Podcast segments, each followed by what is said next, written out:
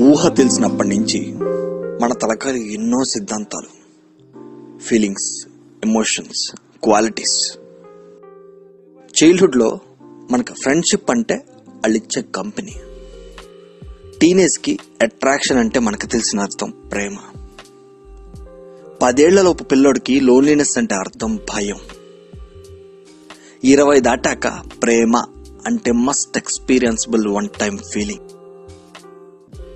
టీనేజ్లో ఫ్రెండ్షిప్ అంటే mutual exchange of fun time పాతిక దాటాక ప్రేమ అంటే ఆలోచించాల్సిన విషయం. మెచ్యూరిటీ వచ్చాక ఫ్రెండ్షిప్ అంటే అండర్స్టాండింగ్స్ వయసు వచ్చాక లోన్లీనెస్ అంటే అర్థం బాధ. ముప్పై దాటాక love is a mandatory oxygen చివరి వయసులో ఫ్రెండ్ అంటే ఒక మంచి వెల్విషర్ ఇలా ఈ పావు కేజీ బుర్రలో పెరిగే వయసు ఎదురయ్యే సిచ్యువేషన్స్ ప్రకారం ప్రతి ఫీలింగ్కి అర్థాలు మారుతూనే ఉంటాయి.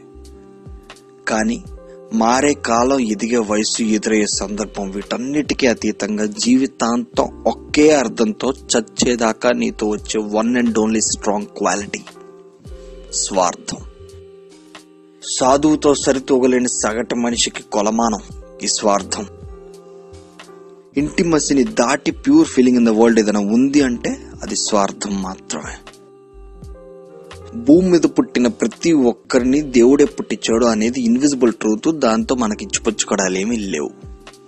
కానీ ప్రాక్టికల్గా ఈ భూమి మీద బర్త్ రైట్ పొందిన ప్రతి ఒక్కరికి ఏం కావాలో దేవుడు డైరెక్ట్గా వచ్చి ఇవ్వలేడు. ఇది అందరికీ తెలిసిన విషయమే. కాబట్టి మనకేం కావాలన్నా మనమే సాధించుకోవడానికి దేవుడు మనకిచ్చిన అమూల్యమైన వరం ఈ స్వార్థం. నేను నాది నాకు వీటిని సర్వైవల్ థింగ్స్ అంటారు.